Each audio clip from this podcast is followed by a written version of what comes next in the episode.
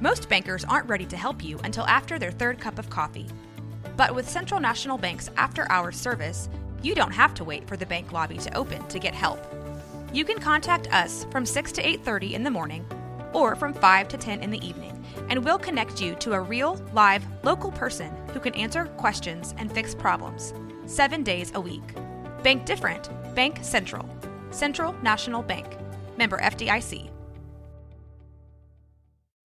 When you need mealtime inspiration, it's worth shopping Kroger, where you'll find over 30,000 mouthwatering choices that excite your inner foodie. And no matter what tasty choice you make, you'll enjoy our everyday low prices, plus extra ways to save, like digital coupons worth over $600 each week. You can also save up to $1 off per gallon at the pump with fuel points. More savings and more inspiring flavors make shopping Kroger worth it every time. Kroger, fresh for everyone. Fuel restrictions apply. What went wrong for the Frogs of TCU in 2023? How do they fix it in 2024? This is the Big 12 Watch. I'm your host, Josh Neighbors. Stephen Simcox joins us today. Thank you, Stephen, for joining the show. And uh, we're going to the non bowl teams, focusing on the big questions because obviously their questions are coming a bit sooner than mm-hmm. everybody else's questions are. Uh, you know, bowl season now is we got well, it's actually coming up this Saturday but these non bowl schools already have questions to answer. And so for TCU, I guess the general question is this, and I was talking about, I was actually talking to somebody in my office today.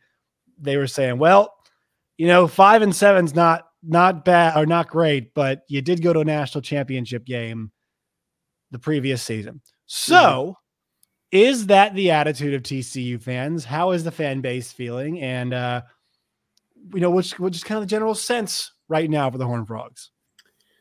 I wouldn't say that's the general mood. I mean, I think there are there's definitely people that were super grateful for last year. And I do feel like Sonny walked into a situation with a lot of upperclassmen that had underachieved to that point, and he was able to unlock uh, a new level. And they caught some breaks, and they won a great run. This year, sort of uh, on paper, was like, okay, here's here's a year one in reality, right? Like this is what a year one looks like for a lot of coaches when they come into a new situation. You got young players, you're trying to um, fill some holes with the transfer portal, new faces, and they didn't they didn't compete well. I mean, there were concerning things to me about this season. Um, I thought Sonny was a great CEO and somebody who mm-hmm. kind of put a staff together well and could just let them do their jobs. Um, Joe Gillespie really struggled in his second year. They decided to move on from him kind of late in the process, but they made a, a move quickly, which I know we'll talk about that later. And I thought Kendall Briles wasn't super impressive in year one as an offensive coordinator. Now, they're going to give him another year to figure this out. But I mean, honestly, Josh, like Sonny's an offensive guy.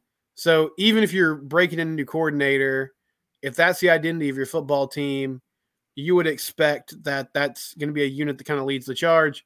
That wasn't the case. They were really bad in the red zone. They turned the ball over a lot. Um, so, I mean, the question now is okay, you showed that you can have a really good season and compete in the Big 12 and complete, compete nationally. Can you consistently do that, right? Like, can you build the roster the way you want it, construct it, and uh, with players that you evaluate and be good on a year to year basis. Because one of the frustrating things about the Gary Patterson era, and it's funny, we were talking off air about other teams around the conference, and Baylor's kind of gone through this too, where it's like the highs have been really high, and then there's, you know, a two and 10 or a three and nine sprinkled in there too.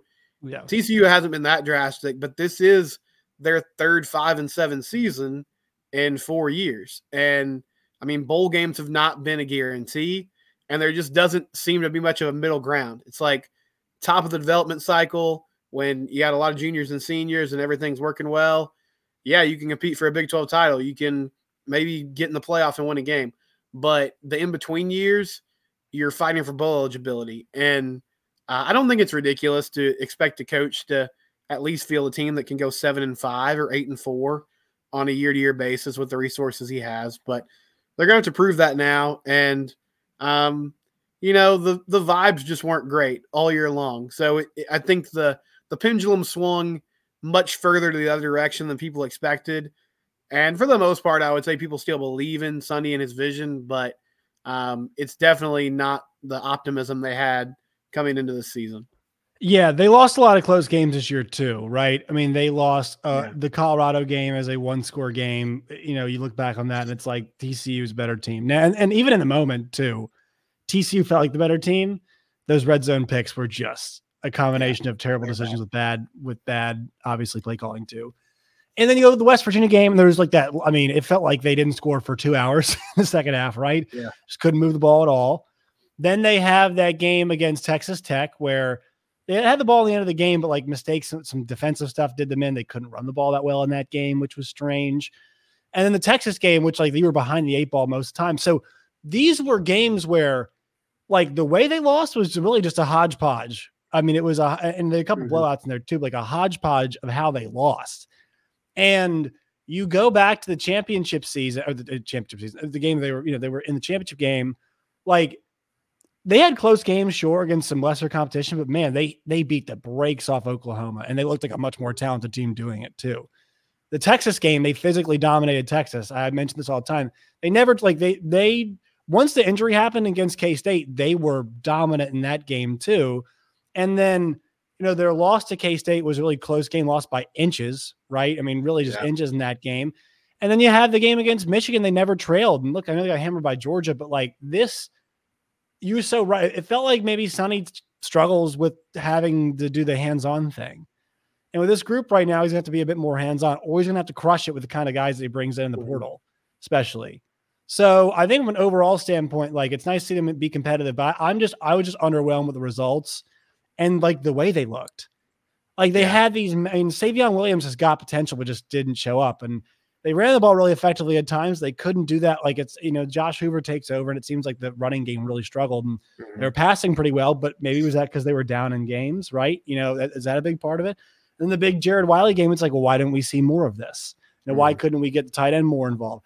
There's just, they just never hit any kind of meaningful stride, right? They really never did. And um, I don't know if I can say for sure, like, I think it'll get turned around. I think that program's got the resources. I think Sonny Dykes can do it, but like, I Mhm. can't say for sure that they will. I don't think anybody can say for sure it was just a blip on the radar. Yes, I- I mean, I feel like the maybe a good way to put it, the worst, the biggest concern is they didn't have an identity this year. Like Yeah. at times early in the season, it looked like after the Houston and SMU games, I thought, okay, they want to run the ball with Monty Bailey. Like that's what they do well. It's what when they're at their best, they run the ball with Bailey. You know, Chandler makes some throws, and they play decent defense, and they can win games. But then, as you said, like West Virginia and beyond, they had some injuries on the O line, which didn't help. But suddenly, they just couldn't get any push. They couldn't block, and I think that affected the play calling. And Hoover came in, and they started started to air it out. You know, the one consistent thing in all those losses was the turnovers. You had the turnovers against Colorado. Um, you know, against West Virginia, couldn't score and, and turned the ball over a few times, gave them a short field. Against Texas, Hoover threw like one of the. I mean, it was it was one decision, so I'm not going to kill him for it. But he just yeah, threw one of the duck. worst interceptions ever. He threw a duck right before halftime, and it was picked. And at the time, it was like, okay, you're down 20 points at halftime instead of 13. Who cares? But then they end up coming back and they lose that game by one score. So in some ways, it was like, all right, uh, maybe maybe if you don't do that or if it plays out differently, you have a better chance. But um, I- and I don't even really know what to make of of Josh. I think he did some things really well. I feel like he was put in a tough situation. But like Yeah. both the Oklahoma game and the Texas game, things really started to turn, as you said, once they were down by three or four scores. And to their credit, like they made they made it a game, and you know they got within a score of Texas a couple times at a Oklahoma game. They cut it to fourteen, and at least gave the defense a chance to make a stop to make it interesting, which they couldn't do. But he he thrived against bad competition, and like BYU and Baylor, he had great nights. And then later in games, when it was pretty obvious, all right, we got to throw, we got to hurry it up and move forward. So I feel like there's some building blocks with him, but I'm not sure that, like, I can't say definitively he's going to be a great quarterback going into next year. So there's a lot of questions that have to be answered. And I, I like what they've been doing so far early in the offseason. but even now, I don't. I, I can't really say what they're going to hang their hat on. Like Emani Bailey Yeah. just declared for the draft. They're kind of trying to rework this O line, but now you don't know who your running back's going to be. Um, is it going to be airing the ball out with Josh Hoover? Maybe that's like maybe that's the direction they go. But I don't have a great answer for you at the moment of what the what the change is going to be on this team. At least on offense, on defense they have a new coordinator, but at least offensively, that's going to uh, give this team more stability moving forward. Well, that that brings it. Yeah, let's talk about the offense. So Josh Hoover is the big question here because we know at his core, Kendall Briles wants to run the football. Like that's that, that's he wants to run. Yeah, obviously he'll do some more airing and out, right? Like this is the veer and shoot, but like they really do want to space and pace, and they want to run the football. That's why it gets so frustrating when they throw around the goal line because it's like you mm. all have been hammering the rock. Why is this changing? And I think for Hoover, the thing is like, you know, and some of the, like he made some mistakes in games they aired it out, but he's a really young guy. So Yeah. that's totally fine. But we know he can air it out and like he can make a lot of these throws. They ask him to do it. And and this is an offense that when you master, you can really do some. I mean, we we've seen it a lot. Like when quarterbacks get comfort level with this offense, it can be really impressive. You know, concerns about the next level be damned. Like what you know, Yeah. if you if you can master this Briles offense, you're you can really do some damage. And um at quarterback, like it needs to be pretty consistent. And I know Hoover's not a big guy. He's not small, tiny, but like, you know, six one, like less than 200 pounds, kind of slender. I'm interested to see what the plan is because, you know, there is a like KJ Jefferson. I've mentioned this too. He's out there. You know, he's not entered the portal yet, but Arkansas just got Taylen Green. And so, like, that is a guy that ran Kendall Briles' offense really effectively. Is that something that's being talked about? You mentioned Chandler Morris has not moved on yet. And so I think Hoover's a guy that I think will end up being good, but we've seen it now more and more in college football. And I, I think TCU might be a situation where this happens too. You just had a season where you won, uh, you know, it was a 12 games, I guess. What was it? It ended up being 12 games, right? So, and you get win five, like the heat to win is always the heat to win. And so maybe you don't invest the time in developing the quarterback. You want to get somebody else who's more proven. So, you know, I think I think Josh Hoover will end up being good, but I don't know if if Kendall Briles will have the patience. I don't know if Sonny Dykes will have the patience to make sure to see that through if it is good or not, because that's just the way football is working now. It is. You know, they've quietly been really quiet on the portal front with QBs. Now, I, I think KJ Jefferson makes sense in a vacuum for sure. One thing about Kendall's offense and Hoover specifically, we didn't really see him run much in the games that he was in Yes. this year. Um, and I don't know if that was, I mean, I think part of that was they, once Chandler went down, they didn't really have a backup. So you can't get your QB Right. hurt.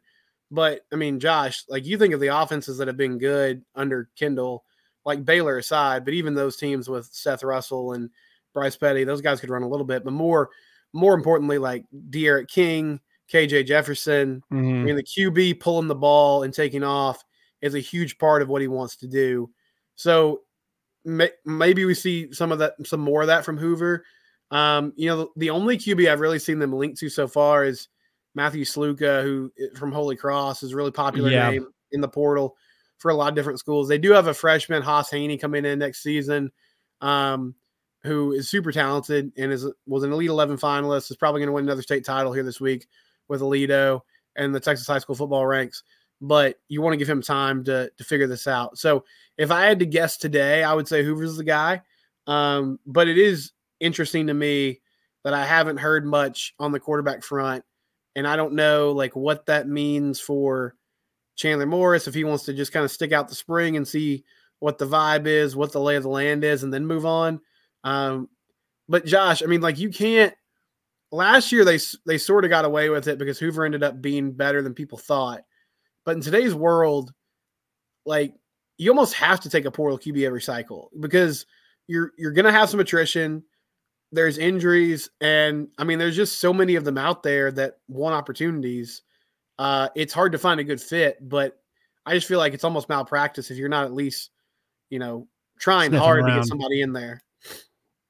So on on the defensive front, Andy Avalos comes in because the one thing you say about the 2022 defense was they were really good at making adjustments. They're very also very good at getting punched in the mouth a lot of the time too. uh, that was a quality that now in some of the games they were fantastic. Like I think the the Michigan game plan they got hit with some stuff, but like they were really good for the most part. They did what they had to do in that game. Um, Texas game, just another really fantastic effort from that defense. So what are folks and, and then the, you know obviously it was a lot, they had a lot of guys back. They had a lot of guys back from the defense, yeah. and they did not perform that well. So now you make the change to Andy Avalos. What are people expecting from uh from Andy Avalos as he comes in to run the defense now? And once again, they use a Boise State, you know, pretty good name. And what are what are folks uh you know what what can they what do you think they're going to see? The biggest frustration with the end of the Joe Gillespie era was just his. I mean, he was very, uh, he had a very strong belief in playing conservatively, not blitzing a lot, not bringing a ton of pressure. And I mean, in theory, you want to stop explosive plays, kind of bow up in scoring territory. But I mean, the red zone roulette, they, as we call it. Yes, yes. They weren't doing that well though, Josh. I mean, they were still that Oklahoma game. Like Dillon Gabriel was just having all day and making big throws. Uh, even going back to the season opener with Shedeur Sanders in Colorado, it felt like if the team had a competent quarterback with a good skill guys, TCU didn't really have much of an answer, um, either with the pass rush or in the secondary. Now Avalos is much more aggressive. I mean, he's going to have a lot more four and five down looks. Um, he brings blitzes. The funny thing is, like in some ways, they have the hybrid defenders that he would want. I still don't really know like they don't really have edge rushers, Josh. I was trying to think about that today on Locked On Horn Frogs. Um, I mean, they have defense like more prototypical defensive end types, but they don't really have like I mean, of course, nobody does have like a Kayvon Thibodeaux, but they don't even have people that are in that mold. They're sort of that uh, body type. So I'm not sure what direction they're going to go. Maybe you have to go kind of portal heavy this year. Um, but I mean, I, I think the general consensus is well, if we were playing conservatively and still giving up explosive plays anyway, at least, you know, if you're bringing some pressure and doing some more exotic things, changing coverage looks, maybe that can lead to some turnovers. But I was surprised. I, Sonny, uh, you know, he went the group of five route the first go around, and Joe was really, really well respected in college football and had done a nice job in the American Conference. I didn't know if he could go find somebody that was like a, a true defensive mind like this that would buy into – on the other side, you know, I know I'm going to have to deal with a hurry up offense that's going to put me in tough situations sometimes. But I think Andy Avalos is a good hire. Uh, like good pedigree, great resume on paper. I think the one concern is that Boise State team seemed to kind of quit Yikes. on him as a as a head coach. Oh, they they quit. That team that team basically went on strike and was like, "All right, we're back." Uh, and they went. yeah. That's I mean they they fired him and they still won a conference championship. Now that that also to his credit, I will say like he did put together a team that that was still able to do that. Yeah, so those were in his, his first guys, few seasons but, they weren't bad, but right this, this last so, year was a disaster from a culture yes. standpoint, at least. Yes. Um. Yes, I mean because the thing is, like for me, Steve, I think about this conference changing next year. TCU is one of the schools that you look at because of uh, like Gary built that thing up. And as soon as Sonny Dyke showed up, he was able to accomplish something really impressive. And and once like I hope this does not get lost. He still did all all the things that they did. Like the three blue blood programs they played. Uh, well, the, they played four that year, right? The out of the four blue bloods they played, Michigan, Georgia, Texas, Oklahoma, and and, and mind you all, this is the same Texas team.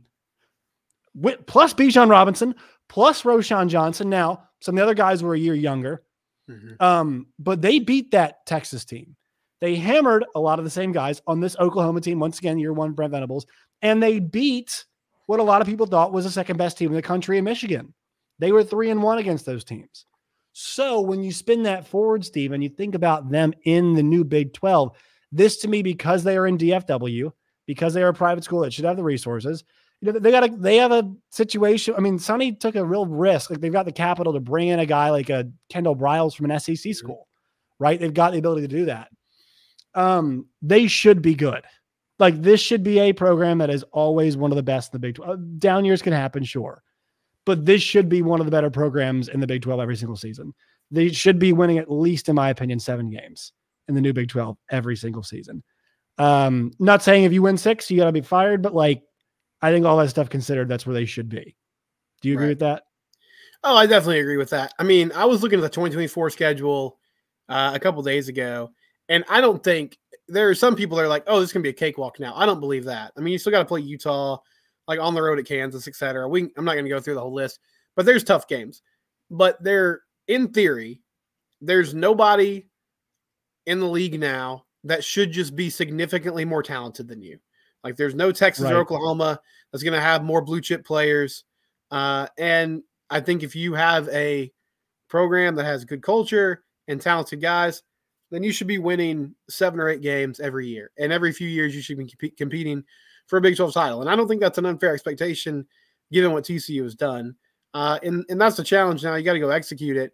But I don't see any reason why. eh, I know everybody to a certain extent thinks this, but I don't see a reason as to why they should have five and seven seasons like this anymore, except for maybe the occasional oh man, we got hit with the injury bug or Right. some fluke Quarterback goes down. Yeah. Yeah. But by and large, yes, you should be winning between like seven and nine games every year. And if you're not doing that, then uh, either something's changed drastically in the landscape or you know, you need to you need to hire a new coach to be frank about it.